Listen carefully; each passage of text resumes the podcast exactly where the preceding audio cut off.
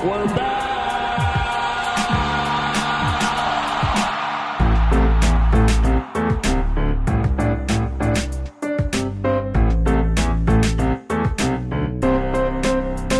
Just give me another beer.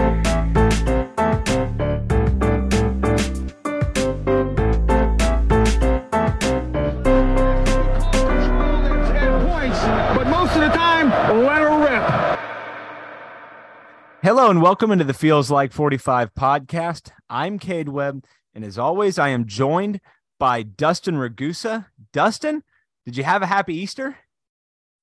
I did, man. How was yours? It was great. I mean, the weather was outstanding in Oklahoma. Uh, Easter Bunny came, and uh, which church saw the Masters. So it was overall a fantastic Easter weekend. You guys have a good one? Yeah, we did. I mean, any weekend where you get to see family, get to watch some good golf is fun. So Yeah. I had a good weekend. Had uh my brother that doesn't live in Oklahoma came in town. So the whole family was together. It was a lot of fun. Yeah, that's always good. And it was obviously capped off with Brooks Koepka taking a big L at Augusta, which is, I, I have been on record. I think I've even talked about it on this podcast, but people who know me know I have never been a Brooks Koepka guy. So, and I am a Jon Rahm guy. I've, I've appreciated what he's done. And uh, that was just a phenomenal ending to that tournament. And I think, you know, several had thought it was just a foregone conclusion that, you know, Koepka was going to roll away with that thing. And first tee on on Sunday, it was very clear that something was different, and he just really never had it. So I was not all that broken up about it. But uh, the the one thing that's disappointing is no Hovland. Hovland uh, kind of collapsed down the stretch on Sunday. So Yeah, and he played, you know, well through the other three rounds, kind of kept himself in the mix. So it was fun that he was at least in the mix to start that final round. Obviously, always cheering for the Oklahoma State guys. oh no question. so it was a it, it was a lot of fun. I had a good time watching the end of it, even though Victor kind of like you said fell off, but it, it was a lot of fun as as always. it was a little Rickie Fowler esque, uh, to be completely honest with you. But we'll get to a little bit of the Masters later. Um, but Dustin, I'll kick it over to you. I know we've got several uh, spring practice notes to get into, and uh, I'm excited for this. Yeah, Cade, I feel like this is the first pod in a few weeks where we haven't had like a football related news topic like the Hall of Honor or something like Right. that. So we're just going straight into spring football. I did want to mention Casey Dunn had to miss practice on Saturday because he was recently inducted into the Idaho Athletics Hall of Fame. And Cade, when I was looking this up a little bit, so it's his 13th season on the coaching staff at Oklahoma State. That's the longest streak for any assistant coach since 1962. So That's pretty, pretty, amazing. pretty wild there. And you know, Gundy lo- talks about continuity all the time, so I guess it's not that surprising that someone on his staff has tied that streak. But if you don't know, Casey Dunn played at the University of Idaho, standout receiver for the Vandals, three-time All-American. He holds the school record in receptions, receiving yards, and was second in touchdowns. And at the end of his career, his reception total and receiving yards total ranked second all time in the FCS, trailing only Jerry Rice. So That's pretty he good. for an, I know it's FCS, but he at his time, I I think it's been passed now his record, but he was a baller for Idaho Yeah. back in the day. So shout out to Casey Dunn. I know I'm sure some fans were one are wondering how practice went without him there. Probably thought it went better, but just I think uh, I think Casey Dunn de- definitely deserves his flowers though for getting into the Idaho Hall, Athletics Hall of Fame. And Cade, it also begs the question: Who's in it? Who's in the Well, Idaho Athletics Hall of Fame? I was literally just going to say, you know, Uncle Rico's in it. I mean, I don't know anybody else that would be in it other than Uncle Rico. I mean, he If you he's a can name one person, actually, if anybody can just send us an Idaho Athletics Hall of Fame that they know without looking it up, maybe we'll maybe we'll give you some kind of prize. Yeah, I mean, there's probably some some big names there, but I mean, Casey Dunn, that that's a fantastic story and and and probably an accomplishment that he's very proud of and should be. But that's um that's pretty cool. I was trying to look up uh, as we were sitting here noteworthy uh, Hall of Fame inductees into the uh, Idaho Athletics Hall of Fame, but uh, I'm I'm coming up short. So if, as I'm Dustin sure- said, send them our way. I'm sure someone from Idaho would, you know, come back at, you know, who's in the Oklahoma Athletics Hall of Fame. But I feel like with the Thunder, with OU football, Oklahoma State athletics in general, you could name way more people in the Oklahoma Hall of Fame than you could Idaho. So if they So were ta- to come at so us, take I'm, that, I'm locked Idaho. and ready. Yeah, Yeah. take that. But on to practice, Cade. A lot of team reps have been going on. So we've heard, you know, Robert Allen gives his practice updates on the radio show. He's able to attend the entire practice, which most of the media can only go to the first 15 minutes. But they're using three different groups first, second, third team on both sides of the ball. And they've moved to a lot of team drills, whereas the first kind of nine practices seem to be, first eight or nine practices seem to be a lot of drills, a lot of install, a lot of scheme, and now it's kind of putting things to work. So, and I think it's been a little bit of back and forth. Mike Gundy said as much when he talked to the media. He said, you know, one of the days last week, the defense kind of dominated. Another day, the offense gave it to him. So it's been pretty interesting. And before we kind of get into the practice notes, Cade, we've got it's a few weeks out, but the portal is going to be opening back up soon. Are you worried at all? Because we know tampering goes on. We know teams contact, try to give NIL deals out. Do you have anybody on your radar that you think may leave that could be a major contributor for Oklahoma State? And you and I haven't heard very much. I know going kind of into the last portal season when some of the media was mentioning guys that were get that they heard were getting looked at. We heard Cam Epps' name. We heard Korie Black's name kind of thrown into the mix along with Jabbar Muhammad. But do you see anybody taking off? I, I hate to start it on a negative foot. I to know. kind of bring that up real quick to you. That's a scary thought, but I would you would like to think that that has passed by. You know, this it's not out out of the realm of possibility, and I would actually say that it's it's probably a foregone conclusion that somebody will enter the transfer portal. You just hope it's not anybody on your too deep at this at this point because I don't know if they are deep enough to withstand something like that. Let's say if a oh, I don't know, if a a Xavier Benson, I'm just throwing out a random name, were to enter the portal, or somebody even like a Jeff Robertson, even maybe a better example, like that would be uh really tough on Oklahoma State because they're they're just not that deep at at really any particular position. So I don't think that they have depth to spare and obviously that's that's the important thing. But no, I I don't have anybody off the top of my head that concerns me. Obviously the ones that we heard you know initially would be on high on that list, but uh, right now no. And I'm sorry, I meant Cam Smith, not Cam Epps. Right, Both yeah. play cornerback. But I think you brought up a good point with linebacker. If I was just to guess, and again, I haven't heard any rumors, but some guys that maybe I would throw out there that maybe might enter, and I can give some reasons and let me know what you think, Cade. Uh, Taylor Miterko. Yeah. Oklahoma State offensive guard. He started last season. It sounds like he's running with the twos from what we've heard for now behind Jason Brooks and Preston Wilson. And even, I don't even think he would be the next guy up. It sounds like Cole Birmingham would fill in either guard spot if one of those guys were to go down.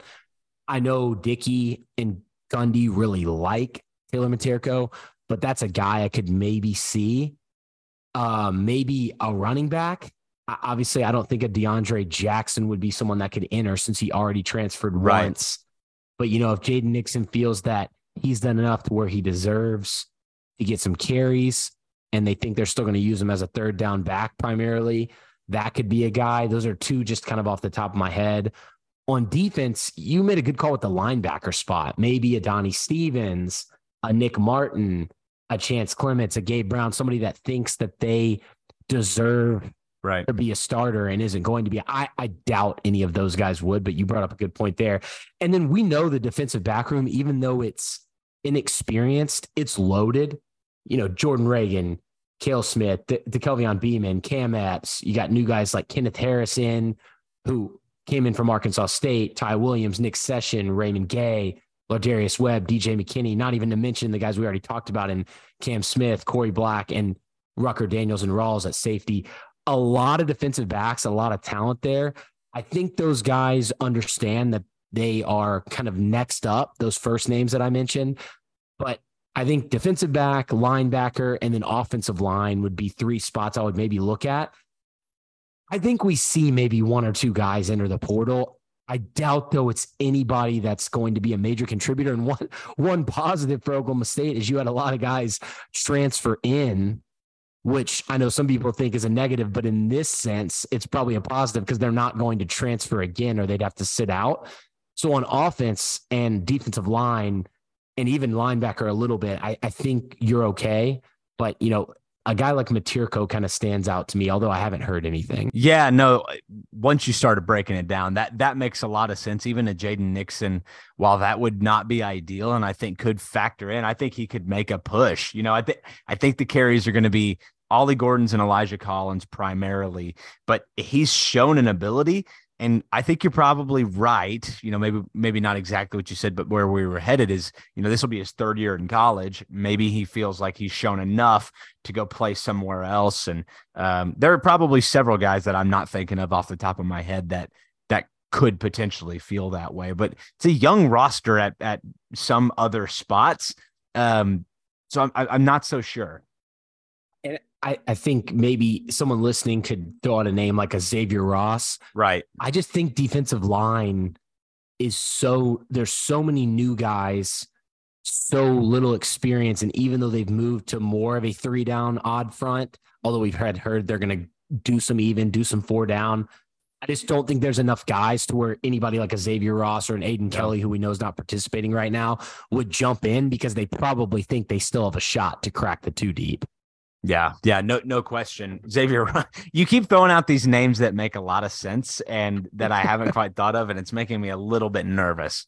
I'm just trying to pre- prepare myself and prepare you and may, maybe the fan base, but I, they may not care as much as you and I do for someone to jump into the portal because I know when we see a name, we're going to be sad at first. So just trying to prepare you. And yeah, you should thank me, but you don't need to. Well, I will thank you. I thank you for a lot of things, but I will thank you for this. and uh, additionally, there are there are this would throw your scholarship counter into a tizzy. Like we've already yes. had quite the uh, challenge figuring out who's where. We think we've got it and and guys going into the portal, that changes everything. The the fact that they reached out to that junior college offensive lineman, his name right. is slipping me right now, who's in the 2023 class, even though we've heard the scholarship count is full, just makes me feel like they're expecting at least one or two guys to, to enter. But it could just be a precautionary thing and they don't expect anybody to enter. But people are going to enter the transfer portal in this May period across the country. It's not going to be, I don't think, personally, I don't think it's going to be anywhere near as many the first time because there's still so many guys in the portal from the first time, right. but people will enter. Yeah, it is a tread lightly type of situation. You're even seeing this in basketball right now. Eventually, there's going to be uh, not enough spots for the amount of players that are in there. So it is uh, it's precarious, and especially jumping in late, uh, that that'll be interesting to follow. Yeah, I agree. All right, let's move in, Cade, a little bit to practice. Mike Gundy had another media session. The questions are getting a little bit, and not, not the media's fault. The questions and answers are getting a little repetitive at this point. The media, I feel like, is actually doing a good job of asking different things, but Gundy can only he does give you a lot, but he does throw in a lot of coach speak, and so it's they've become shorter, kind of muddled together now. Some of these answers, but a couple things I wanted to point out. He mentioned that Oklahoma State is done with their install of the new scheme. He said, We're done with install. So, not putting anything else in any of the three phases. Now we're just trying to get as many reps as we can, cut back individual period, more full speed team periods, other than tackling, getting guys quality work. And then he goes on to, you know, just say spring has been good and everything. Hey, that I don't think is a surprise to you and I when we talked about it a little bit off air. You know, if you if you look up any kind of like book on installing a new offense, installing a new defense, or any kind of, you know, like package you can buy as a youth coach or a high school coach, it's normally a four, five, six, three day install period. So obviously the college game is a little bit more complex, especially when it's something completely new. But things you got to remember these guys have been playing football all their life. These coaches have been coaching for a long time, even a guy like Bryan Nardo. And not only have they have had at this time at the time of this media conference nine full spring practices, we mentioned they had multiple walkthroughs where a ball wasn't used. And in those, because they weren't allowed to use a football due to NCAA regulations at that time period, that's just straight install. You're just straight teaching in the film room and going over stuff on the field, slowly walking everybody through it. That's why they're called walkthroughs. So, was this a shock to you that Gundy said they were done with the install? I, initially, I was like, man, that was pretty quick. But then I thought about nine practices plus all those walkthroughs. I think they've got their base their base fronts, some blitz packages in, and several coverages enough to kind of play a scrimmage or game, especially in like a team practice period. No, I, I I think you nailed it. You're you're in spring right now. This install, you know, going from a a four three, if you could even call it that, four two five at times for Oklahoma State last year, to a three three or a three four, whatever they're going to end up doing in their base, is not wildly, you know, different. I don't think it's a radical change, and it makes sense that it's you know it's taken through walkthroughs in spring practice, not that much time. It's it's not that shocking to me. In some of the positions, you, you know, you're teaching different things. You're not teaching the nose tackle how to play cover two. Right. You know, you're teaching them and I know there's a lot of formations, there's a lot of motions. I'm not saying it's simple, but you can install multiple things to different units at the exact same time in practice. So yeah, right. You can get a lot done, multitasking. That's why you have position coaches. So I think I, I, saw maybe there was some people a little surprised that that was done, but Gundy has talked about keeping it simple. They're obviously going to add things in the summer, in the fall, and for specific opponents, which they'll go through. You know, Gundy's talked about in the past his book that he has on every Big 12 team, every team he plays. He goes back to it, goes back to the film. They're going to have ideas already and use some of the things they've used in the past and mesh it in with Nardo's system. So I would say if you thought that that was too quick on the install, I, I think you got to think about all of those different factors and know that they've installed the simplest version of this to get some right. base fronts, coverages, and blitz packages down, and they're going to build off this going forward. No, that's a that's a really good point to make, and I'm sure some people did have the same reaction you did. Um, you know, as I was thinking about it, it it checks out to me. You're you're not changing so much, and I think you laid it out beautifully. Where you know, a Justin Kirkland knows how to play nose guard. Uh, you know, your back end, you you may be switching around position. Uh, you may be adding a new linebacker into some types of formations, but at the end of the day, you can do that kind of simultaneously and by position group. So I love what you said there. That makes a lot of sense to me. And the reason why they have a guy like Kendal Daniels at Rover is because they think he can handle it. Right. So that position needs run fits, coverage, a lot of different stuff going on, where to align on every single different formation. But they put Kendal Daniels there for a reason. So yeah, 100%. I think the spots that are harder, they have the smarter guys that they know can get it down. So it'll it'll be fun to watch as it goes forward. Basically, when I say people, I'm talking about myself. I'm talking myself into feeling good about it. So just wanted to kind of point that out. yeah, well, thank you for that. uh, next O line, Gundy said there's eight guys right now that could play in a game and play just fine. Could be ten before it's Wow. all said and done. We just don't know yet because they haven't picked the system up. So he's talking about the new guys. He says, I haven't seen them play without having to think, but you know, you you know, years ago we used to have eight, 10 guys that could play in a game, but we haven't had that in a while. Maybe now we'll have that again. That's positive. I still think there's some things to shore up on the offensive line. I feel good about Jason Brooks at left guard. I feel I'm sure some people are going to hear this like and be like, what are you talking about? But I feel good about Jake Springfield at right tackle. And I feel pretty good about Joe Michalski at center. I want to see what Preston Wilson looks like at guard. We haven't seen him there a lot. I want to see what Caleb Etienne looks like. Can Dalton Cooper take that spot over? I would love to get a little glimpse of Austin Kawecki at center, Cole Birmingham at guard as well. And then you've got guys like Calvin Harvey, Noah McKinney, and the freshman from Arizona, Jack Endean, still kind of fighting for those spots. So when Gundy says eight, to me, I think that's Etienne, Cooper, Brooks, Michalski, Wilson, Springfield, Miterko, and Birmingham.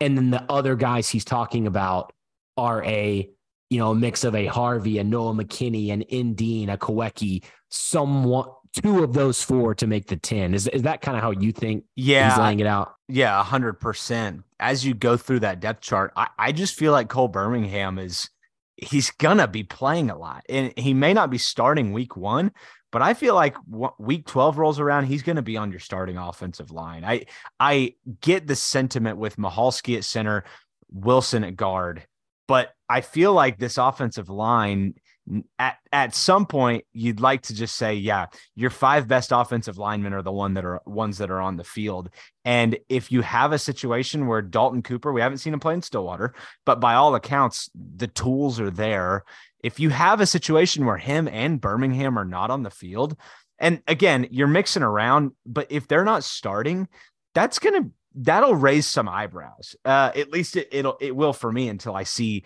otherwise that you know it's a good call and you, you'll trust Charlie Dickey to manage that personnel well. But I don't know. Part of me, part of me thought before you know we talked about this several weeks ago that Cole Birmingham was a surefire starter, and it doesn't sound like that's the case, and that's surprising to me. And Cade, that's just going off of what we've heard. Sure. To your point, I wouldn't be surprised if at some point in the season it's Preston Wilson back at center and Cole Birmingham at right guard. Which that is wouldn't shock me at all. That's what I expected. That's what I actually expect going into week one as the starting lineup is Wilson at center, where he has been, and then Cole Birmingham at right guard. And then I think your your starting five there is really solid with Dalton Cooper probably pushing Caleb Etienne at tackle. Yeah. And I did also want to mention we talked about a little bit last week with Cooper with the plantar fasciitis. Apparently, he's still been out for a little bit. And again, it sounds like if there were a game he would play, they're just taking it slow because he's an experienced guy. He got several practices in, he got walkthroughs in, so he understands what's going on. But Calvin Harvey, Noah McKinney, and Jack Endean have apparently been getting a lot of reps with the twos. So that's pretty good because all those guys are pretty young. And Jacoby Sanders, the center from Stillwater, who you and I both liked a lot in this last recruiting class, has also looked really good. Gundy Yeah. said when he got here, he was already like the third strongest guy on the team. and that's without any time spent with Rob Glass. Yeah, and and it is surprising, but I think Gundy talked about that early on is like he's freakishly strong and now it continues to get backed up that he's just he's just kind of a freak in the weight room and a lot of times that translates, sometimes it doesn't, but it's it's a start. Yeah, for me with Sanders, the only thing that I saw was maybe just improving his quickness a little bit. Sure. When he put on that weight, it seemed to slow him down, which logically will happen. But he seems like a very, very smart football IQ guy. So if he can just get a little bit quicker, he's already strong enough. I think that's your center of the future. And that makes me feel pretty good about That's that awesome. position because he dominated at the at Stillwater. Yeah, 100%. We were pretty fired up about him coming in. For sure. Uh, a couple other quick notes. Gundy talked about going against the odd front, how that's going to help the offense as well, since you see a lot of that 335, a lot of that odd front from Big 12 teams, from non conference opponents. He said they've gone against the even front for 20 years. So going against the odd front is going to help the offense. And then the offense trying to scheme against the odd front is obviously going to help the defense. So good stuff there from Gundy on that. He got asked about how Alan Bowman is learning the playbook. And Mike Gundy said that I'll be honest with you, he's he's got 60 to 70% of it down terminology wise because he was at Texas Tech and it's from the same tree, that kind of air raid coaching tree Yeah. terminology wise. He said he hasn't seen him stumble in practice once as far as terminology goes Oh, wow. which is great to hear. And we've heard Bowman's a really sharp guy. So the fact that he's, if he's got the playbook down already, that's one big time positive, I think. Well, absolutely. I, I don't know if it's an, a distinct advantage over a guy like Garrett Rangel, but you factor in the maturity on the field, which we talked about last week. The the tools in the tool shed up top, those are all things that kind of point to Alan Bowman starting on week one to me. 100%. Uh, a few notes from practice. So they had an extra long practice with plenty of team periods on Saturday. Monday was a little bit shorter. Also, Saturday was the first day they worked offense kind of starting from their own goal line and moving forward. Defense had some success. I think Monday they kind of did a bunch of different things. On offense, Jaden Nixon continues to look really good. It sounds like De'Zhaun Stribling is kind of separating himself maybe a little bit from the other guys at Z, along with Jaden Bray. But it, it, it sounds like Stribling is probably going to get some playing time early. And if he performs well in the games, it, it could continue to increase.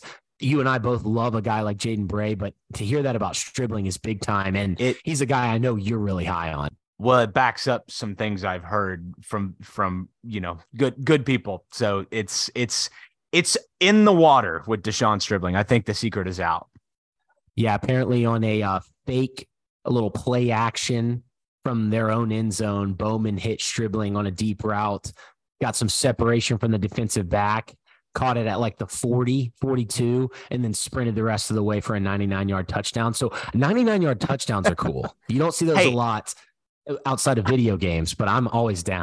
I think we would have taken nine yard touchdowns at the end of the year last year we'll, we'll take the Yes, extra 90 last five games. yeah So yeah, like like we said, Bowman's starting to look good. It sounds like Blaine Green has been a little bit of a go-to target in the red zone, which isn't surprising. We know he's a big body moving from cowboy back back to receiver. Jaden Bray, uh, Garrett Rangel hit Jaden Bray on, or sorry, Bowman hit Jaden Bray on a touchdown. He's looked really good. We already talked about him. Rashod Owens continues to look good, and we continue not to talk about him. And then obviously Brennan Presley and Arland Bruce, all the receivers it sounds like the receivers, Cade, are kind of standing out a little bit above the rest. Not that everybody else isn't performing well, but the receivers are the highlight reel of every practice. And it sounds like it's not just from the Twitter videos we're seeing, that's what's going on at the actual practice. So you've been high on that this unit is better than last year's. I think you're going to end up looking like a very smart man.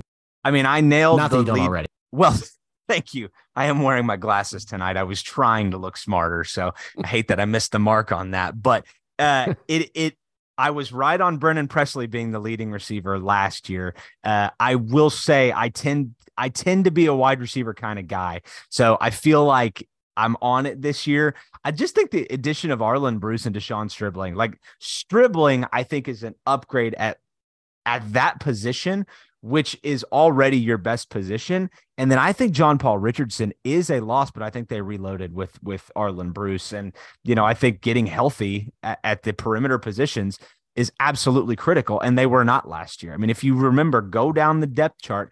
Bryson Green was not a starter. He was a starter due to injury, but he was not supposed to be starting. So yes, it's easy to say he was one of your leading receivers, but he would not have been starting on this team this year. He would not have been. Hundred percent. I, I completely agree with you on that point. I, I think that's.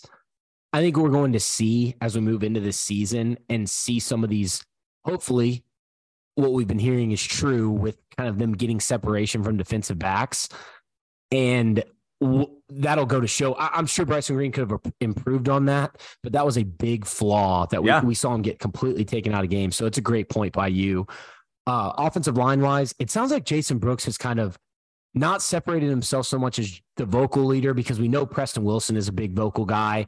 He's an experienced guy, and we know he likes that role. But it sounds like Jason Brooks is leading with his play on the field. He's kind of stepped up as the premier offensive lineman, Oh wow. which Cade is is hilarious. I know, I know he dealt with the mono last season, but you and I, after every game, not trying to toot our own horn, which I do like to do, but we were like, "Where's Jason Brooks?" We can tell that he's good from these minimal reps he's getting, and then he started playing more and more as the season went on. He obviously dealt with the mono that took him out from some games, but the fact that Brooks has separated himself as probably the best offensive lineman on the team doesn't surprise me. Does does that surprise you at all?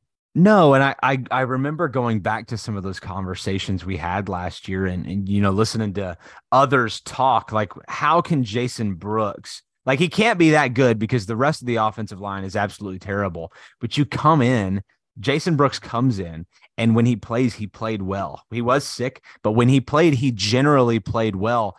And you see the impact he had on guys around him. And and the thing for me, that's the evidence is is guys tended to play better, or at least I should say the offensive line on that side looked better because he was out there and those three guys played they play together. That's essentially the way it works. So it, it's not shocking to me that he's separating himself. And I would say having that as your left guard, your best offensive lineman as left guard in a power run scheme feels pretty good. I completely agree. I'm going to be excited to see how much they let him pull, or if he's more of the Oh, down man. blocking guy. But I would expect he gets out on the perimeter because we've seen him move pretty well in space. So it's going to be exciting. Loved what you said about it as well, the way you broke that down. Let's move to the defense. Nathan Latu has made some good plays. He's looked good. Cameron Epps, who I mis- mistakenly brought up earlier, now I'm bringing him up for real. Apparently, he grabbed uh, Ollie Gordon for a safety in one of those kind of goal starting from the goal line drills. I'm not sure how much we can continue to talk about Justin Kirkland, but he's still making waves on the defensive line. And Collin Clay has apparently looked really good. We mentioned Xavier Ross earlier. I know he had a sack. Collin Oliver had several big plays and teamwork. A name we've mentioned a lot, but I don't think we mentioned uh, before practice started, but I don't know if we mentioned it a lot during practice. Anthony Goodlow, the other Tulsa transfer, along with linebacker Justin Wright. I think he's looked really good at that defensive end spot. He'd he'd probably be playing the true defensive end opposed to that Viper defensive end, which is more of your Nathan Latu, Deshaun Brown, Deshaun Brown, who's also looked good. But I think Anthony Goodlow is a name you and I haven't been bringing up as much throughout practice, but apparently he's been looking pretty good. I just feel like he's another guy that by the end of the year you're gonna see him out there, and we he, it may be week one because the move from from Collin Oliver to linebacker is significant on the depth chart for several reasons, but I think it frees up a guy like an Anthony Goodlow to play a lot, and and again I think could end up being your one of your day one starters. Hundred percent agree. It's another name to watch for. I don't think I don't know if he'll be cracking the two deep, but we may see him out there a little bit at times, especially if there were any injuries.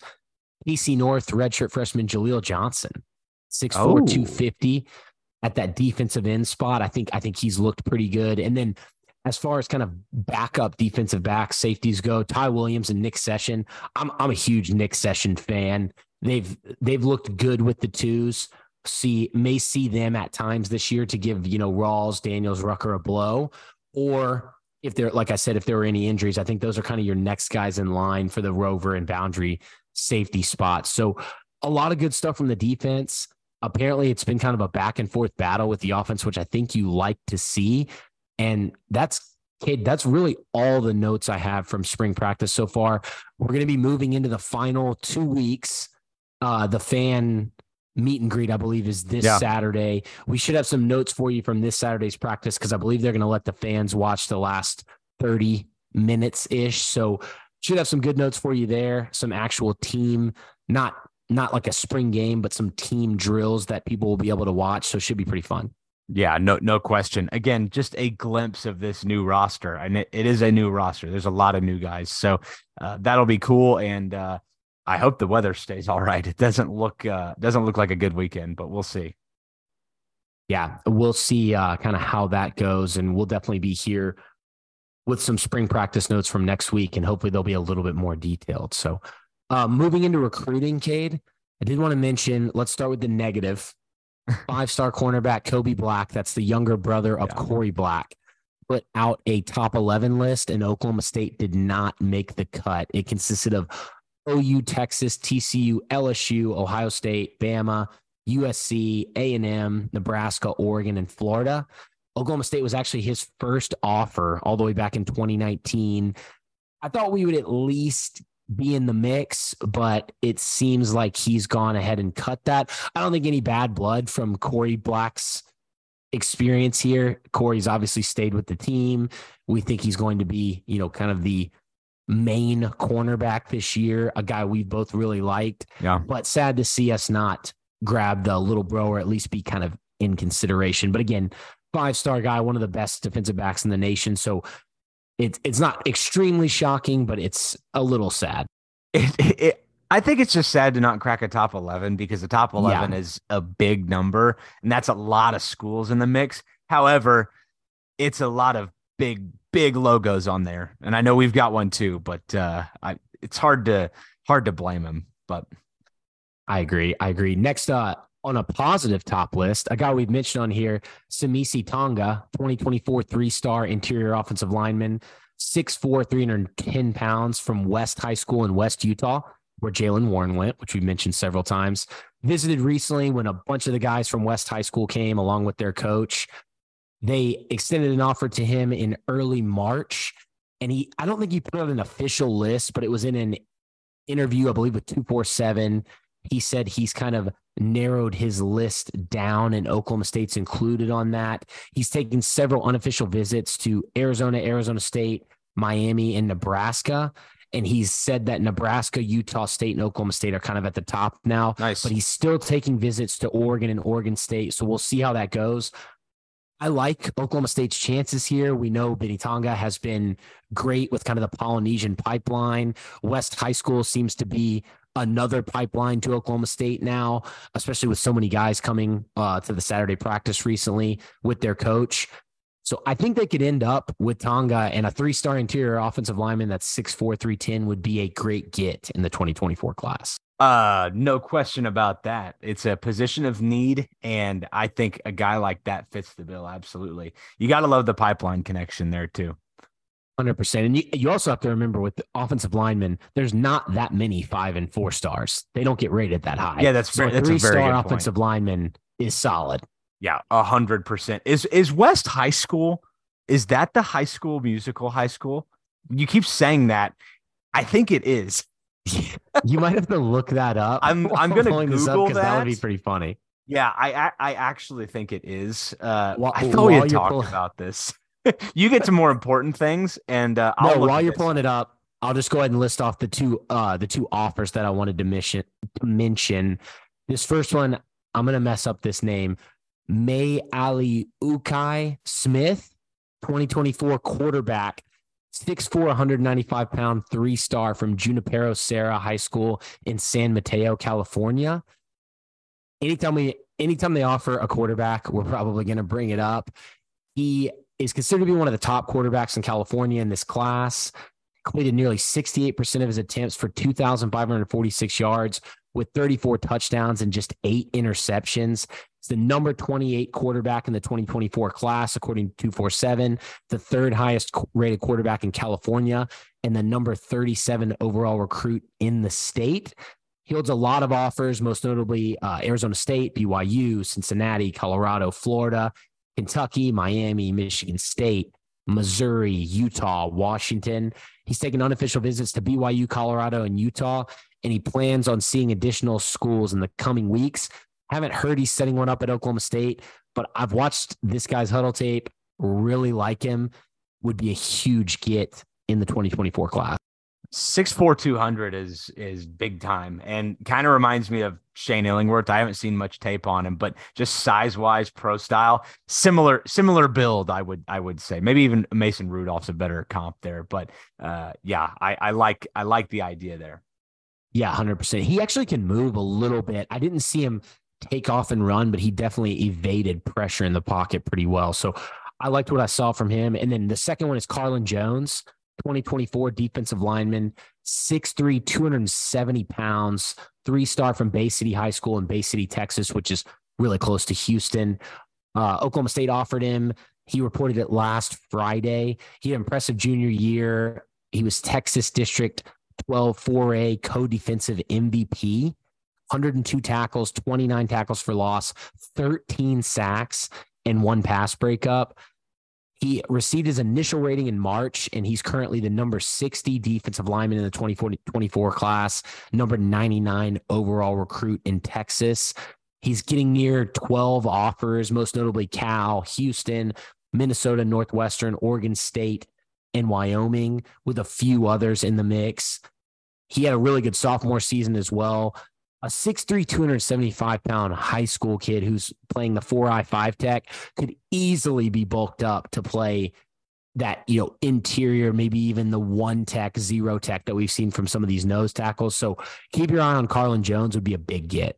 Well, that's kind of what I was wondering is he's he's a little bit of a tweener right now, but if you brought him in and and attempted to bulk him up, I think it would go well. I don't think you can bulk him down, so to speak. I think he'd have to play somewhere interior, but uh, it sounds like a lot of schools are after him. He's got quite the offer list, and he looks like the kind of prototypical Mike Gundy recruit. Like th- this is the kind of guy that Oklahoma State has made a living on over the last, you know, 15 years. Hundred percent. Uh, also, a bunch of visitors this weekend. Again, a couple notable ones. I won't go in as much detail as I did with the offers because we've talked about some of these guys already. David Kabongo, the safety from Trophy Club Texas, 5'11", 174 pound, three star in the 2024 class. DJ Dugger, the running back from Leander Glenn in Texas, 6'1, 205 pound running back. He's not ranked currently, but he's in the 2025 class. Oklahoma State's in on him early. So I think he only has offers from Arkansas, Incarnate Word, and UTSA. One to watch could be a guy where he gets a rating after he commits to Oklahoma State, a three star right. guy, but a 6'1, 205 pounder. You like those measurables. And then the last guy is Max Granville, the edge from Sugarland, Fort Bend Christian Academy, 6'3, 210 pounds. He's also not ranked in the 2025 class. I like him a lot. He's already got over 12 offers from decently sized schools, but Oklahoma State's in pretty early. His dad played linebacker at Duke and then in the NFL with the Bengals and Texans for five or six years. So comes from a good pedigree. Keep an eye on Granville. But the the one out of there I really wanted to mention was Dugger because I think Oklahoma State's one of the first, along with Arkansas, one of the first Power Five schools to get in on him. Yes, I mean, speaking of classic Mike Gundy recruits, that's that's really maybe the cl- yes. the classic Mike Gundy recruit. So I probably overstated it. Dustin, I, I don't want to leave the people hanging either. I did figure out what I was referring to. I was close. It is East High in Salt East. Lake City. And I'm West sure rival. I'm sure our Gen Z listeners were shouting at their car radio, East. It's East. It's not West. It's East. So I'm I'm not embarrassed that I didn't get er, get that right, but I just didn't want to leave anybody hanging there. No, I, I love it, and the fact that it's East is pretty funny. it is, and it's probably a vicious crosstown rival. And I probably just triggered a bunch of West High folks with that one. So yes, apologies to any West High School yeah. fanatics that are listening to this podcast. Got a big uh, demo out in Salt Lake. okay, that's that's all we have for football. Well, it it does lead us right into a hot topic, which is basketball in the transfer portal. But Dustin, thank you for continuing to break football down at at the best level I've seen out there. So thank you for bringing that uh, and keeping us informed on all things Oklahoma State football. Before we get to basketball, I want to take a quick break and hear a word from one of our sponsors.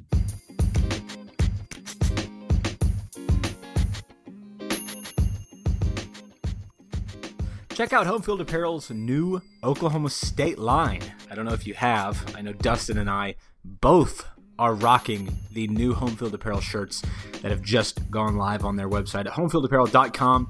I mean, the curse of cowboys across the chest is absolutely gorgeous. I don't know if you guys have seen the Pistol Patty t shirt, but it is great as well. And Homefield Apparel is doing phenomenal stuff, even outside of Oklahoma State sports. If you go on their website right now, you can see potential future Big 12 members, Colorado, with a throwback t-shirt on their website. I'm just a big fan of Homefield stuff and the quality is unbelievable. So check them out at homefieldapparel.com and when you use our promo code FEELS12, you actually will get a discount. That's right, FEELS12 will get you 15% off your first order when you use our promo code FEELS12 at homefieldapparel.com. Check them out right now and tell them that the Feels Like 45 podcast sent you.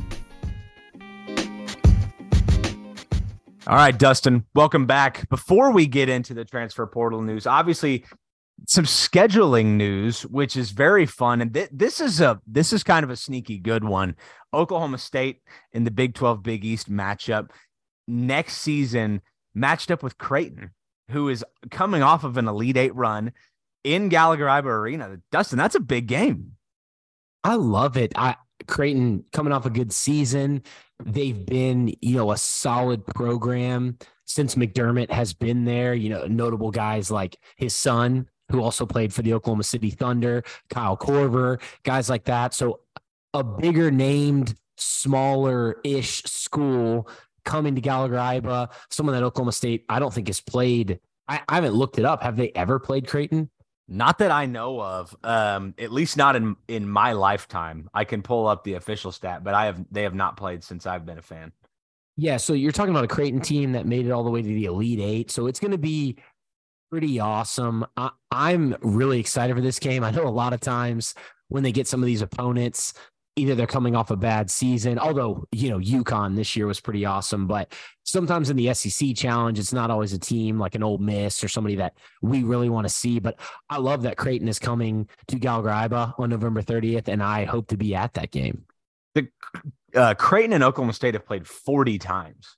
So Oh, the last time that Creighton beat Oklahoma State, they have not met since then, which was December 20th, 1998. So as I Okay, was so- saying, that's that checks out. before our time. I was I don't- thinking geographically, it seemed like in, you know, back in the 40s and 50s and 60s, that would have been an easy trip to make up to Omaha and back. So I that checks out to me. Yeah, we'll cut that. We'll definitely cut Yeah, yeah, that part yeah. where we said that. But uh okay, the other notables from the Big 12 Big East, I, I think one that stands out is UConn, Kansas. Yeah, I mean, hello, that's a big one. A couple, I mean, there's some other ones that could be good. You know, I saw Houston, the new Big 12 member at Xavier. That one just popped out to me because seeing Houston on there. Texas at Marquette, the Shaka Smart reunion, I guess, there. Villanova at K State. There's obviously any, any Big East, Big 12 battle is going to be good. But the one that kind of stood out to me the most was UConn at Kansas. For sure, UConn coming off that run and then Kansas being the powerhouse that they are in college basketball. Yeah, the Big East, I mean, having a little bit of a renaissance here with with Connecticut going to the Final Four and obviously winning the national title, Creighton going all the way to the Big uh, Elite Eight, I should say. Uh, I know the Big East was it had a lot of dirt heat up, heaped up on it for a long time, but uh, yeah, it's it's cool to see them good. I think one of the the classic you know college basketball conferences. You think of college basketball, think of Madison Square Garden, Big East tournament. Like th- those are things that I at least associate with that conference. And you wonder what Ed Cooley can do at Georgetown. So uh, and and get that conference really back on the map. But it is nice to know that Oklahoma State last year, although they did get you know ran roughshod over in in Storrs, Connecticut, that it was to the eventual national title uh, winner. So hopefully that's not the case in Stillwater this year. Yeah. And Cade, should we should we dive right into the transfer portal and we actually have Oh. to start it with Oklahoma State news? I think we should, and it's not the greatest Oklahoma State news, but it is certainly news nonetheless. I mean, the the the story of the week right now, Dustin, is is Moussa Cisse leaving, uh, along with Kalib Boone leaving. those are So- those are big deals. I did want to mention that uh, on Tom Dorado on his radio show today uh, out of Stillwater, or I guess on Robert Allen's radio show, he's pretty close with the basketball team. Although I mentioned on here he thought Cisse was coming back, and obviously that wasn't the case. Cisse hasn't officially entered the portal. It sounds like he's going to do that tomorrow. So that's I don't think I'm not saying I think he's going to not enter. I just thought that was weird. It may have something to do. I know there's another dead period going on soon, another like short one, but I did think that was a little odd. It's it's just kind of how things are going, I think, right? Like I think there's all this background activity. I would hate to be a college basketball coach right now. I mean, Terrence Rencher, I mean, I don't know if you saw this, but Oklahoma State's assistant coach, I'll read the tweet. He tweeted it at five o'clock. He said, The words I've heard the most over the last few weeks 300, 400, and 500. I'm assuming he's talking in the thousands and he's talking about NIL. It just kind of casts a little bit of a light on the the mess that I think this is. You, I, I have heard that there were numbers thrown out from current players that are, you know, uh, potentially looking to exit, and that is the way this is going. Not just at Oklahoma State, but everywhere. The guys on your roster are looking for you to pay them, and if not, they will enter the portal. So if you think that's not happening in Oklahoma State, like it's it's you're not paying attention. And it's definitely a risk as well on the player's part because we've seen and heard rumors, you know, eh, with Oklahoma State players, as in a Mason Cobb. You know, we thought he was going to go to Texas A&M, Yep. and the rumor is the package. And this may not be completely true, but the rumor we heard is the package wasn't what he thought it was going to be when they initially reached out to him, and he ended up at USC. So it's definitely a risk from the player's part. It's definitely the world we're in now. I feel like you and I have kind of come to accept it. So we're going to just talk about it like that instead of complain about it as we move forward. But it's something interesting to note. And I'm glad you brought it up because I'm sure that's what happened with Moussa Cisse as he went into the portal. And it sounded like it was a little bit of a shock in that people close to him were pretty split on whether he should leave or stay, is what you and I have heard. Again, just rumors. Yeah, and and it's it's hard to really know. I mean, all it takes is one phone call to to your mom, and and again, this stuff is happening. Like a coach cannot directly call a player, but let's just be honest they're they're doing it. And th- this is the wild west. Coaches hate it but every coach is doing it to every other coach. And i'll say this with the numbers that i've been hearing i mean uh, a guy that oklahoma state's after in the portal steven ashworth the number 200,000 has been thrown out with him uh, just on twitter as a rumor that's like real money like and and that doesn't come from the athletic department's budget like that it can't it literally has And to doesn't come come from, a- from this podcast. well, that's for sure. You guys are going to have to start uh, donating a little more to our Patreon that doesn't exist if you want us to start dropping that kind of cash on a player. But we, would can do it to that. them. We Yeah. can do that. We can set We up a give it to them. If y'all want to use us as like a laundering to the NIL, we will Not laundering, collective. It's called a collective, Dustin. That's the official Yes. term. Oh yeah, that's the new de- term. You're new definition. conflating. You're conflating. It's it's the same thing, but it's called a collective. So be It- sure to. It all jokes aside, Cade, that is an insane number, and that I that's what it's going to take, especially in a sport like college basketball where there's only five guys on the floor at a time. You know, they're they're advertising for themselves out there. They're not wearing football helmets. These guys' faces are everywhere, and they want to get paid for their play, and they are, you know. They're household names, especially with things like the NCAA tournament and these things. So I- I get it looking for the money when when it's available to you. So- So just one like you know general thought about this and i didn't mean to cut you off there dustin but i want to get your opinion on this no. Like early on you know a lot of blue bloods are filling their roster spots and it sounds like the numbers that are being thrown out there are are crazy high. But at what point like does the blue bloods filling their roster it has to have an impact on the overall because now this is a market right? And it always has been but now this is truly an open market and it's transparent and numbers are getting thrown out there. Once the blue bloods that are that do have the pockets to spend $800,000 on a Nijel Pack which Miami's not a blue blood but bear with me once they are done making those types of plays the cap on the market comes down immediately. And so the guys that are entering the portal late are at at a weird spot where that money is not there the way it once was. And it's going to be very interesting to see like what a Hunter Dickinson does. Uh, Caleb Love is already committed. Kel'el Ware is already committed. Like, and and they're committing to blue bloods. And at some point, the blue bloods rosters complete, and that impacts the overall market. And so a guy like Moussa Cisse and really a Kalib Boone, I, I mean, and uh, like Kalib Boone, we should focus on because I don't know where he's headed, but unless it's Oklahoma, I don't know what else he's gonna get that Yeah, he can't and- get at Oklahoma State. and that's why I brought up the point about uh the Mason Cobb thing. I know that wasn't the exact same situation, but these players are risking going into the portal, Yeah, believing that they might get this deal, and it, it could not materialize. a So it- it's definitely a great a great point by you. With with Cisse leaving, you know, we'll see where he ends up. You mentioned Kalib Boone. We saw Keylan Boone, his brother, who was at Pacific, announced that he may enter the NBA draft, but he's also in the transfer portal. And okay, just one note on that. I looked this up. So April 23rd is the deadline for athlete, athletes to apply for early entry into the draft.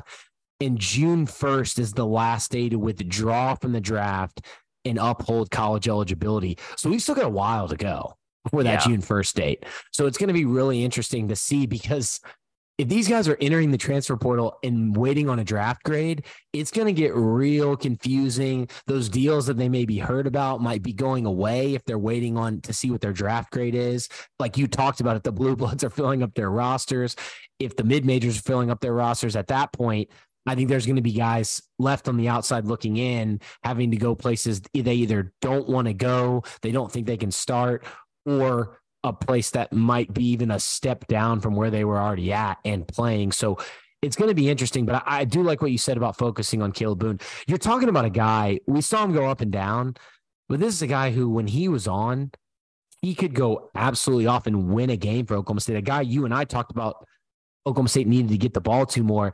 I think it's a big loss heading into next year, but you and I mentioned on a previous podcast, we didn't think they were going to keep both Boone and Cisse. I don't think either of us thought they were going to lose them both. I I thought that Kalib Boone was transferring. Uh, the end of the year rolled around. that on- I, on a I did. I think I, I think I straight up said it because his body language and you know Mike Boynton has done this for four years with him, and it. You made a good point about they don't wear helmets. That you see their faces. You could see Caleb Boone's face, and a lot of times it's exactly what he was feeling and thinking, uh, and he didn't hide it well. And I, I, you could see just Mike Boynton's like desire for him to figure that out, and it's unfortunate that it never happened and it's never going to materialize at Oklahoma State, but it is exactly what I expected. The, the surprising thing was that Moussa Cisse elected not to come back, and he could still, you know, change his mind. Robert Jennings at Texas Tech just did this, just announced he was coming back to Texas Tech. So it's not out of the realm of possibility. But now you, you know, we don't have to get into the roster because it's not really what we're talking about. No, but no, we can't. you've got a problem because I- down low.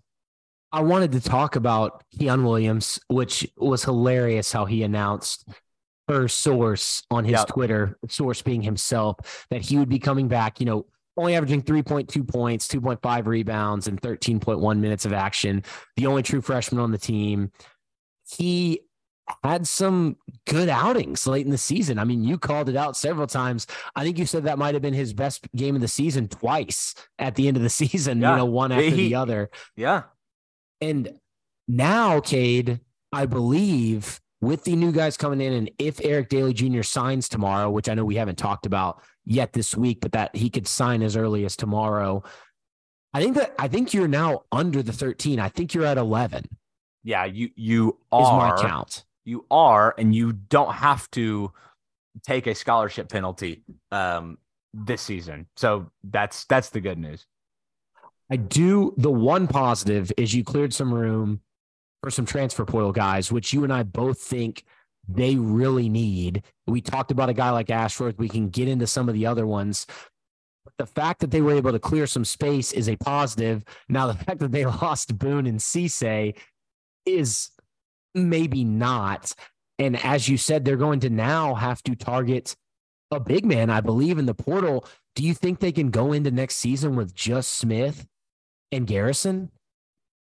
Yes i think they can and ultimately i think it's what they will do because i think they need guards that much i Yeah. mean you can't you can't go into the season with two big men i think i'm going to contradict exactly what i just said you can't go into the season with two big men because you don't even have bernard kouma next year so i don't see that If- happening if someone gets hurt, you have one. Yeah, I don't I don't see that happening. Um, but it it complicates things because you have limited scholarship spots and you need guards badly. So I I don't know. The, the, my outlook on next season is progressively getting Well- uh, bleaker and bleaker by the day. You did segue us perfectly into needing guards. Javon Small from East Carolina. We keep talking about him. He's now we know we know he did a I believe it was a Zoom visit.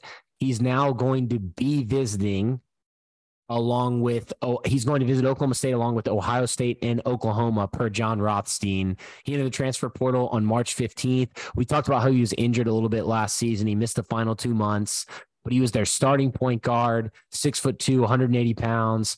Started 17 of the 18 games he played in, 15.8 points, 4.8 rebounds. He also had over 100 assists in those eight, 18 games, which comes out to 5.5 assists per game, which again, you, we've made this joke several times, but that's half of what Oklahoma State averaged as a team. So big news there. I I honestly would think Small is a great kid. He's a guy that can score and pass, which Oklahoma State needs both of those things from the guard spot. And he's a true point guard. Yeah, he's the unfortunate thing here. And again, my outlook is negative, but just bear with me. The unfortunate thing is he's visiting Ohio State first and then Oklahoma and then Oklahoma State.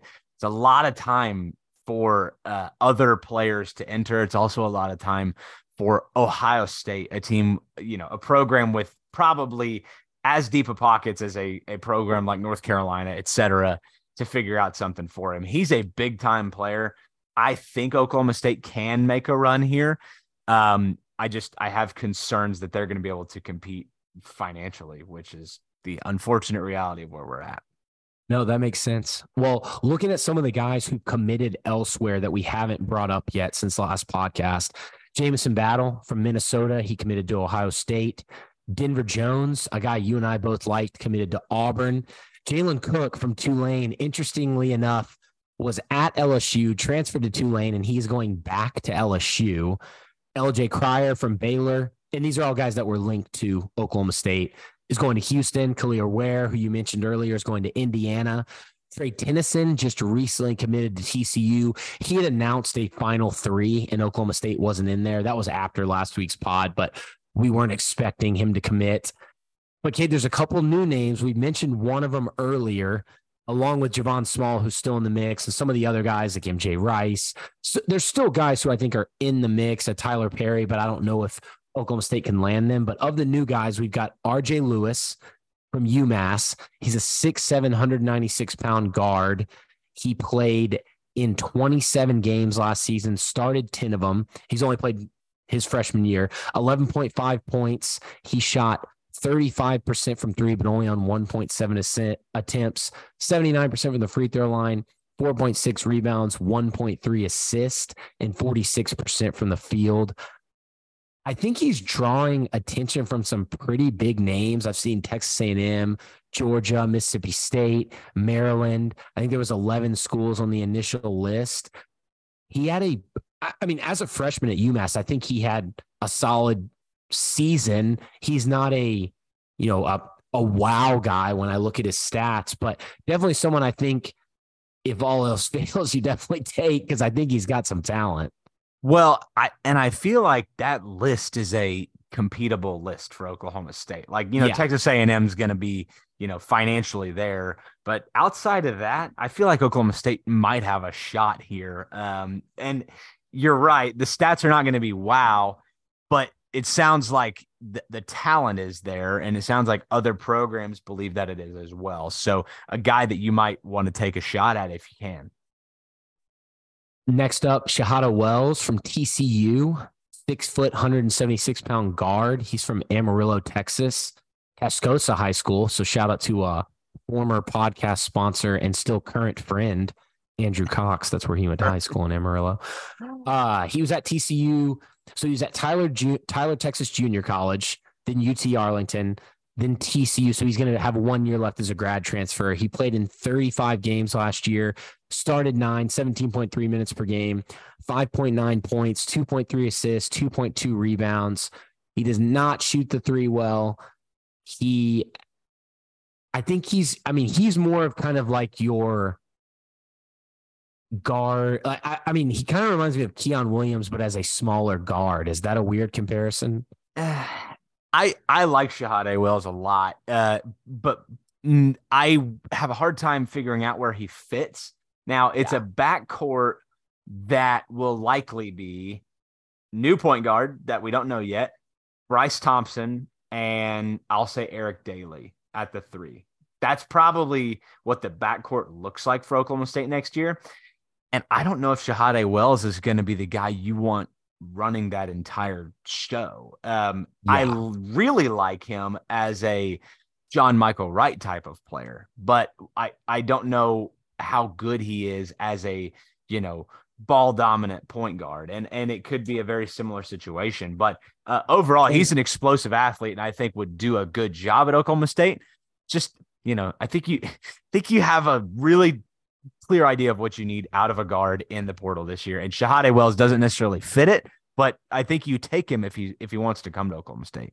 And he has shot the three well in his career. Mm-hmm. At UT Arlington, he was 39% on 5.4 attempts, and he shoots well from the free throw line.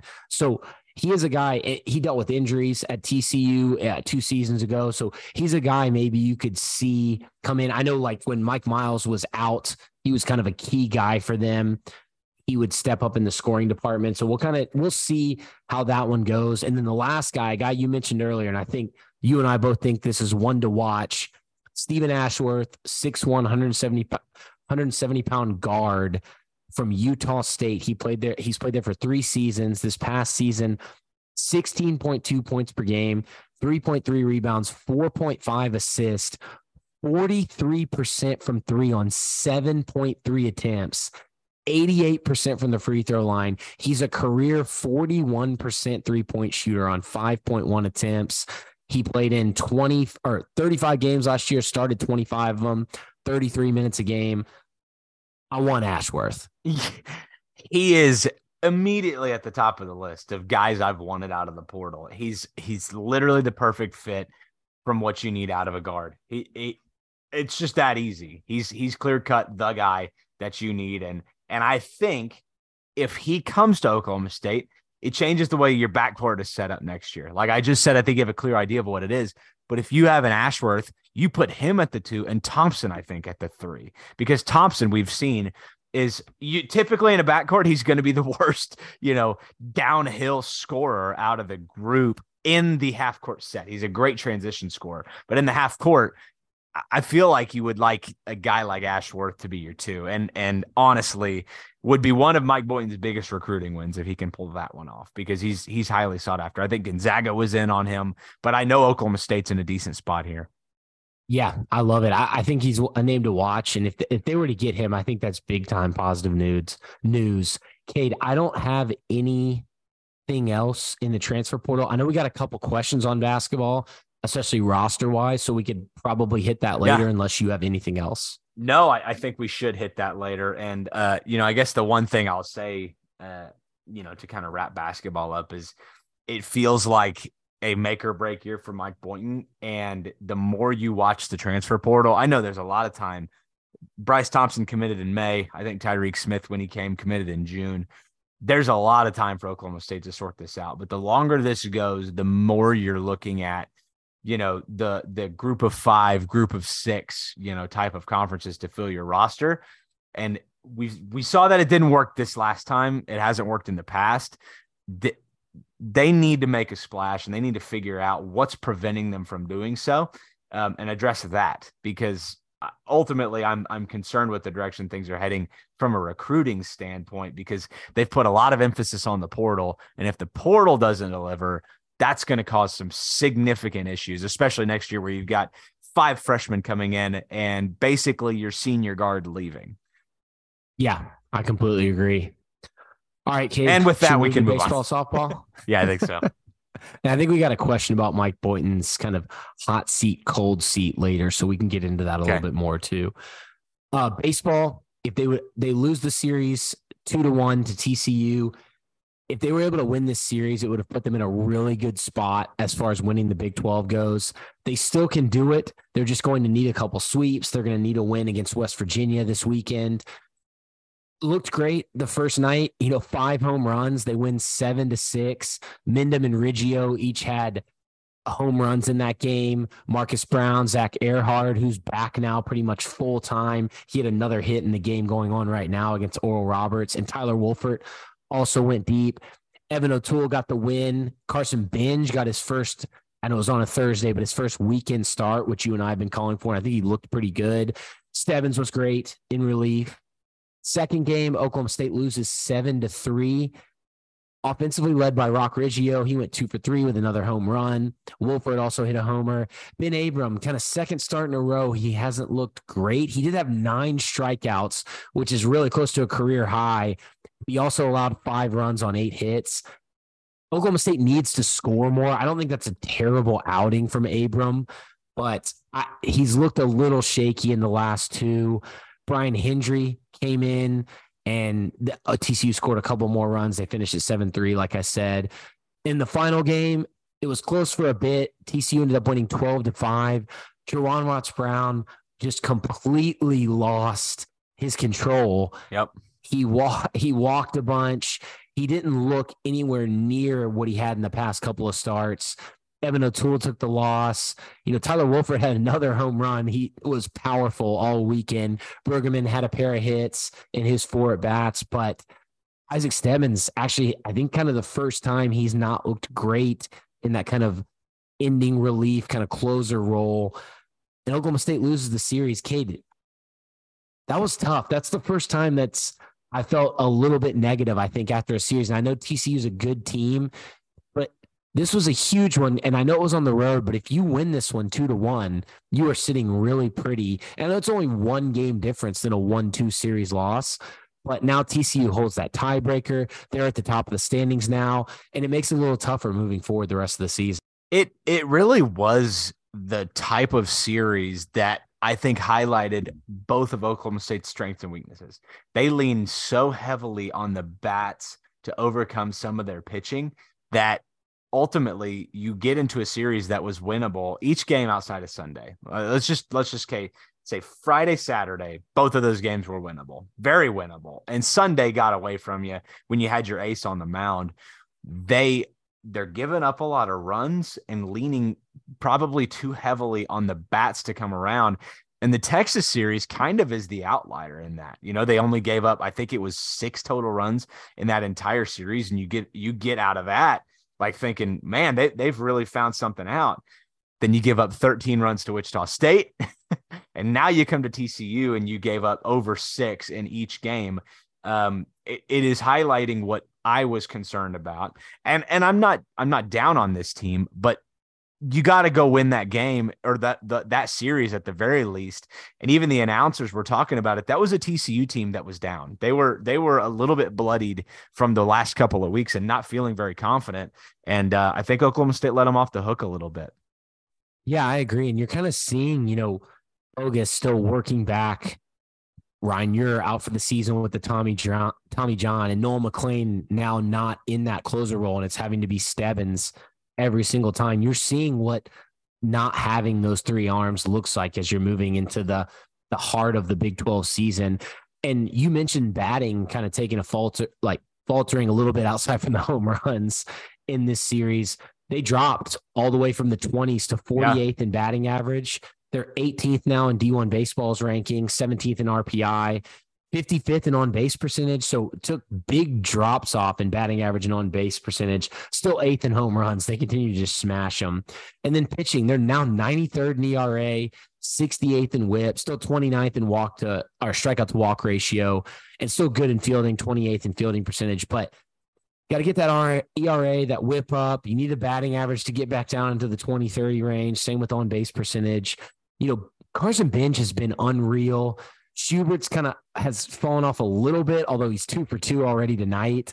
Mendham has dropped below 300. Wilford's bringing the power, but you need some of these other guys to start hitting a little bit more for average, getting on base a little bit more.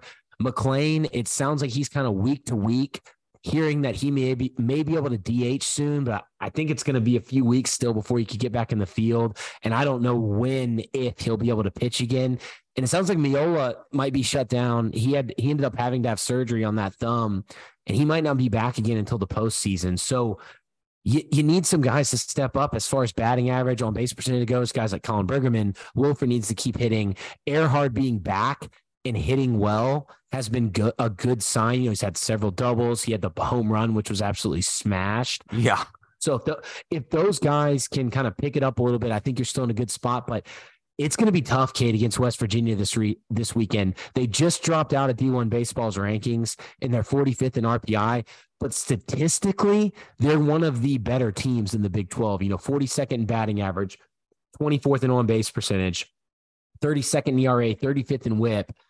Their fielding has faltered some at times, but this is a good West Virginia baseball team.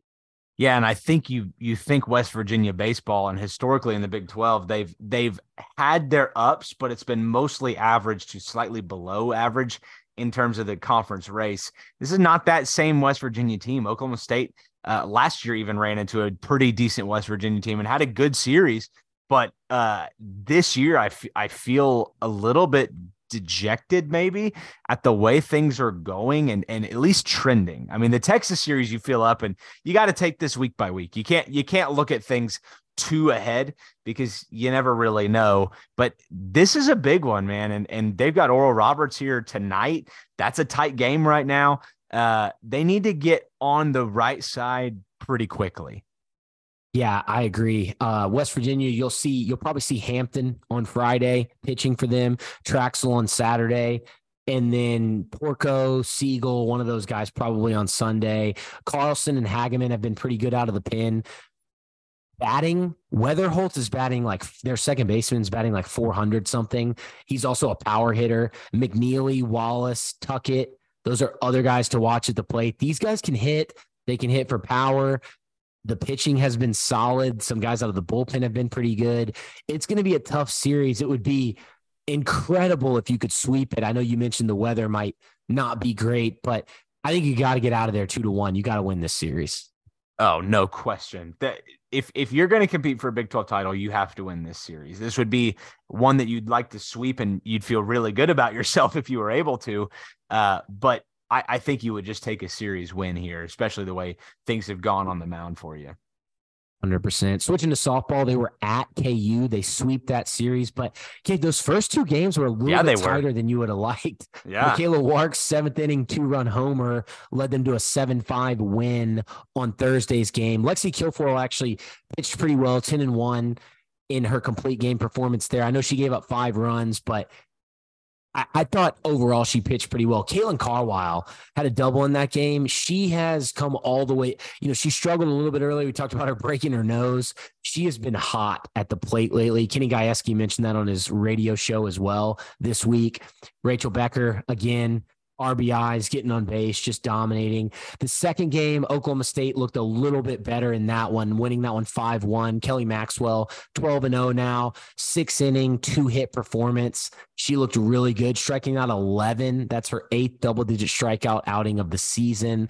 Kylie Naomi was good at the plate. Rach- Rachel Becker again, Morgan Wynn and Caitlin Carwile. And then Kyra Acock came in to kind of finish it out. Uh, I think she came in in the bottom of the seventh. Then in game three, Oklahoma State wins seven to zero. I thought they were going to run rule them. They get up to, seven pretty early in that game, and then the bats just kind of cooled off. But Cheyenne Factor was good in that one. Wark was good again. I've already mentioned Carwile and Win, and then Kyra Acock was amazing after several shaky performances. She come back. She came back and was absolutely awesome in that last game. And then Ivy Rosenberry kind of finished it out for the Cowgirls pitching wise.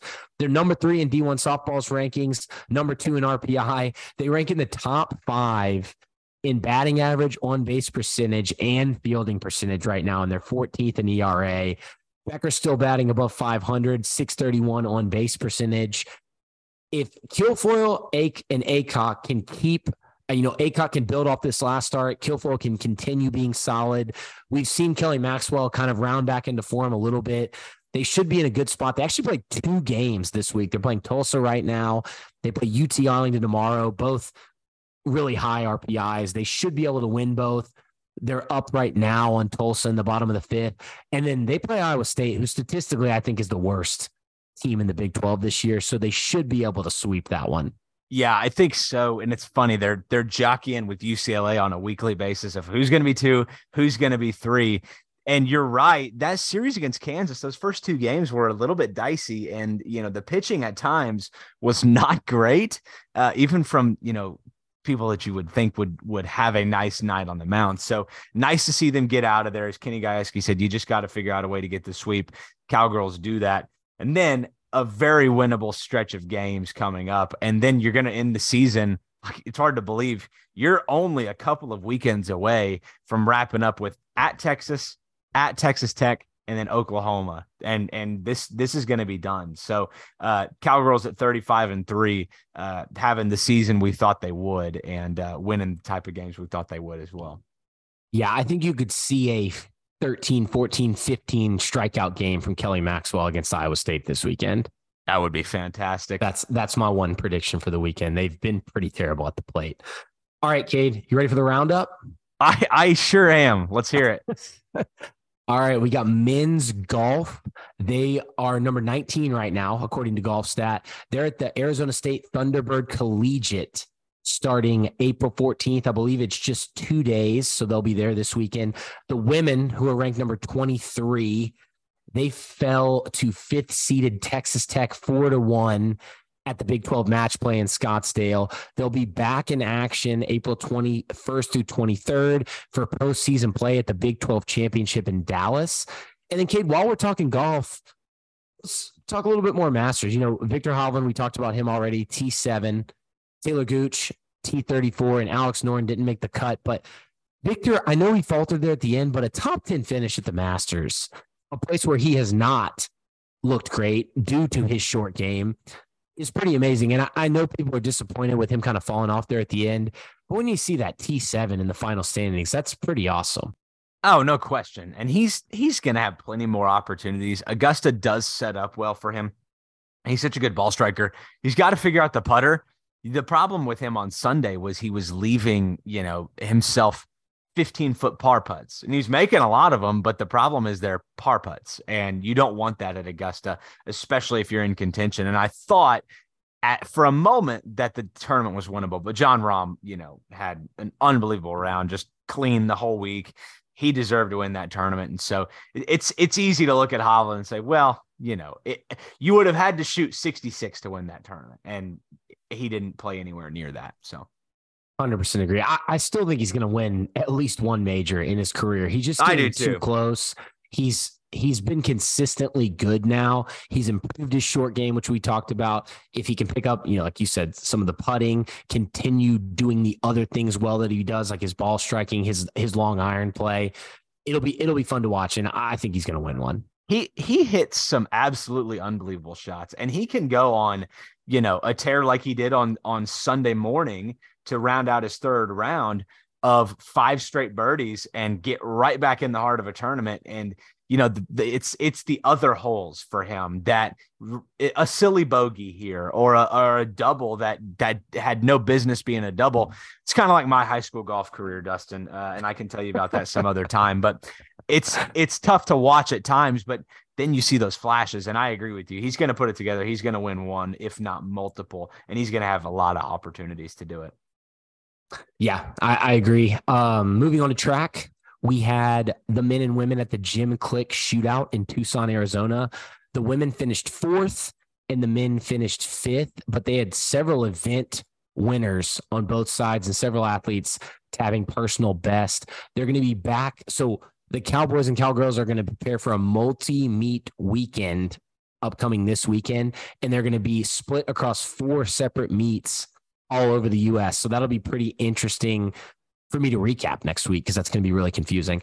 So, Cowgirl soccer, two goals in each half brought them to a 4 1 win over Tulsa in their spring exhibition finale. So, we won't hear anything else from the Cowgirls until they get back in the regular season. So, we'll leave them out of the roundup going forward unless there's anything notable. In equestrian, this Thursday, first round of the NCEA national championships. They're the number three seed taking on the number six seed Georgia in this eight team tournament. Hopefully, the Cowgirls can win that. And then finally, tennis, the men's team fell to number 59 Tulsa 4 to 1 on Saturday. They're th- they're ranked 38 right now. That moved them to 12 and 10 on the season. They're going to be back in action Friday and Sunday facing Texas Tech and Baylor at home, and that will wrap up their regular season. And the 19th ranked women also lost four to zero in the Bedlam matchup against Oklahoma. That dropped them to 12 and six overall, five and two in Big 12 play. And they'll be up next against KU on Friday in Lawrence. Okay, that's all I got. Dustin, you you've got your podcasting lungs, my friend. I uh, I respect the the ability that that takes for you to get all the way through those. Would you like me to take our Twitter questions tonight? Would that would that help you? Yes, yes, that would be great. Cade. I I'd be happy to. Why don't Why don't I just get those pulled I'm up? And as always, air. Yeah, no, I, I I feel that and I understand. And as always, we're we're very thankful for uh, the amount of questions that come through and today was was kind of abnormal especially for a, an april 11th podcast but we're thankful for it because we've got a lot of them and we could start uh, with friend of the pod randall dryden at randy d that's me kind of a two-parter first one is what player are you most looking forward to seeing develop this spring and the second one is based on the transfers in basketball and the players coming in what is the over under you are setting for the Big 12 final standings. Dustin, I feel like you're going to be all over number one there. Yeah, I was trying to think when you were reading that of more of like a off the wall guy, maybe like a not as popular pick. And if we're going to talk about developing, I feel like you have to take a guy that's already on Oklahoma State's team, wouldn't you think? Then a transfer.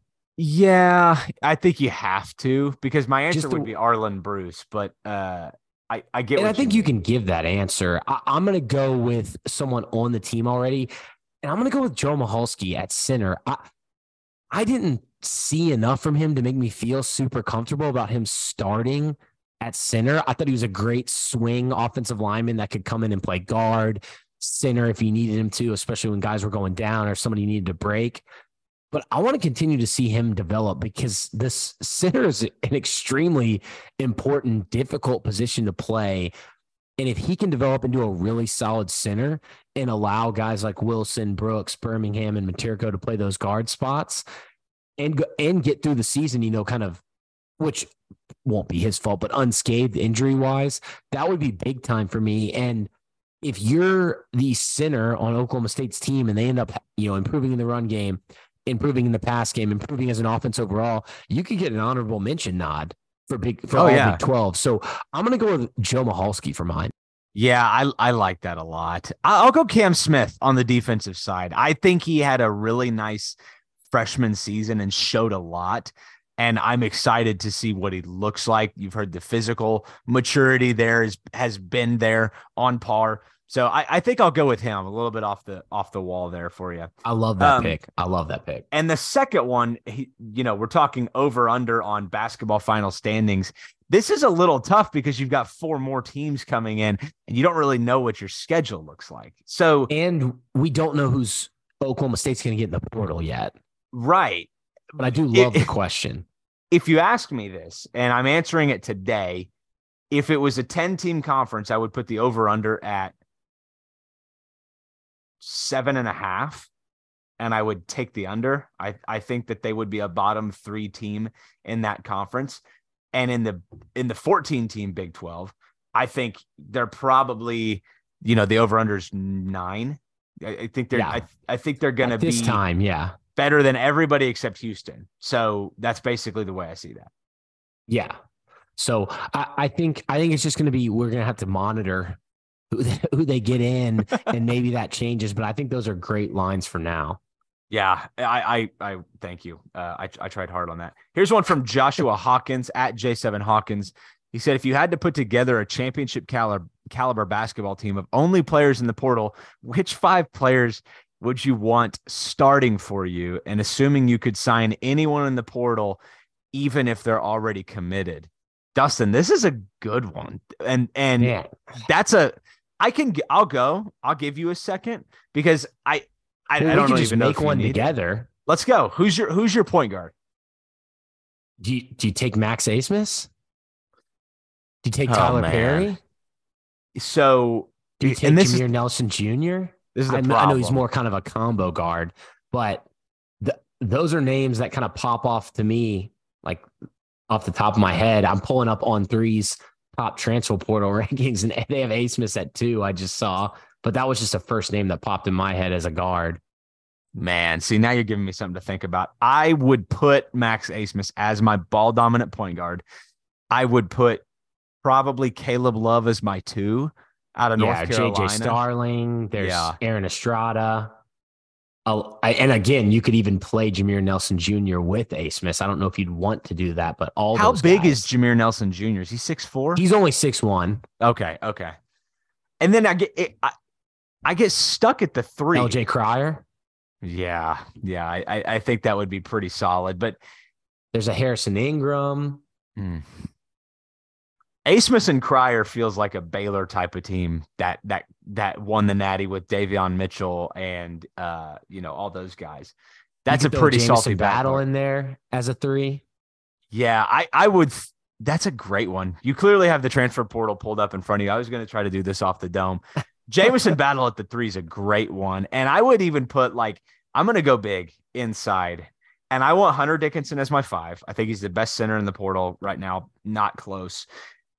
I might go with a little bit of a Mike Boynton style uh, flair, and I I might put Kel'el Ware at the four. I like it. I like it. So that, there's my five. That was a really Yeah, good that team's- Joshua. Probably gonna be pretty good. Yeah, I, I like athleticism. I like the way San Diego State does it, but the way you, Connecticut uh, won that natty was with shooting and big men. So uh, that's that's that's kind of what I'm going for. Um, here's one from MB Poke at Mark Bewley one. I love Mike Boynton and truly hope he can turn things around, but I'm losing faith. How hot is his seat if and when we miss the tournament again next year?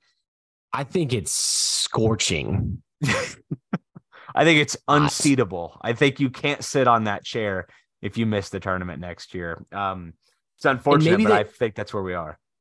Maybe they don't let him go at the end of next year if it's like really close, but then the next season, I think, unless you win a couple games in the tournament, I think yeah, probably gone. So I think it's next season if he misses the tournament. I think that seat is on fire. Yeah, I, I would agree with you. I, I would be surprised if he was Oklahoma State's coach the following season. Um, just be that clear. And Here's it's going to be tough with everything you lost.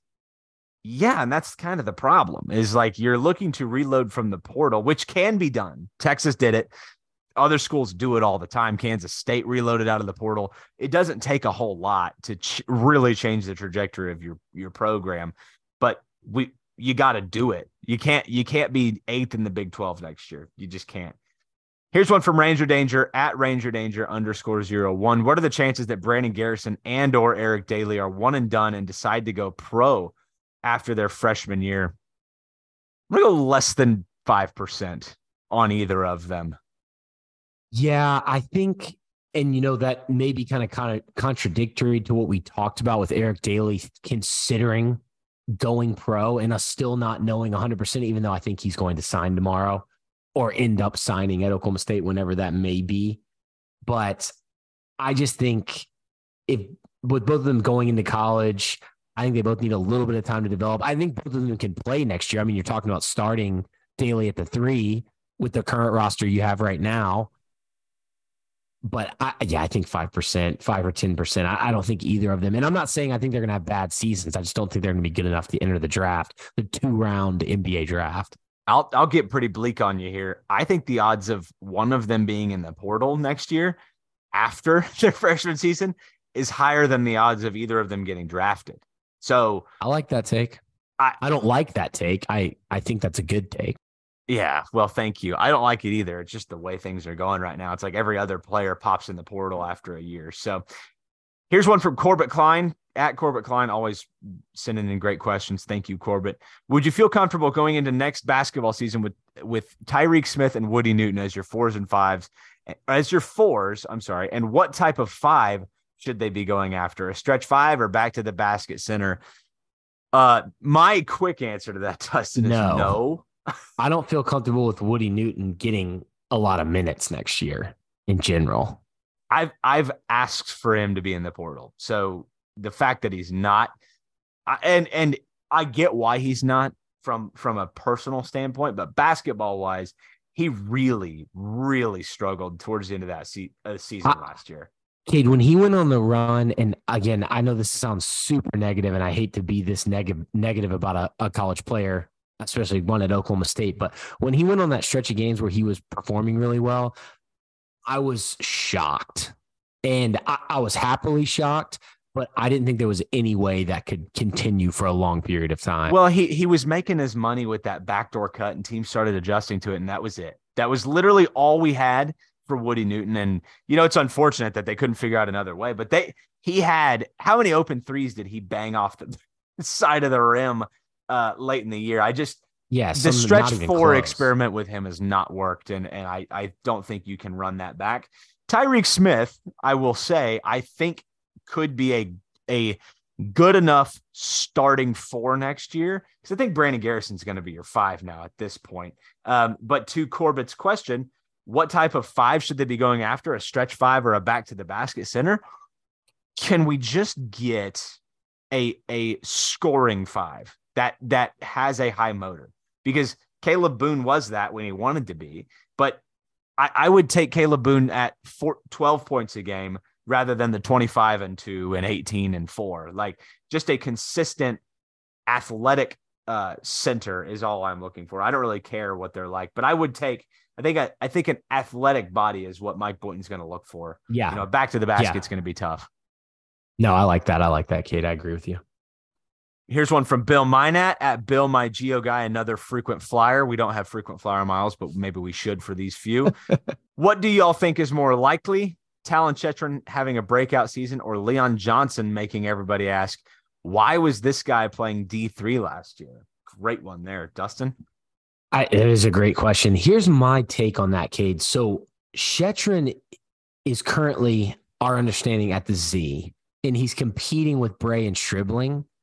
Now, I think Shettron is really good, but I think Bray and Stribling, unless one of them gets injured, I've been talking way too much about injuries on this pod.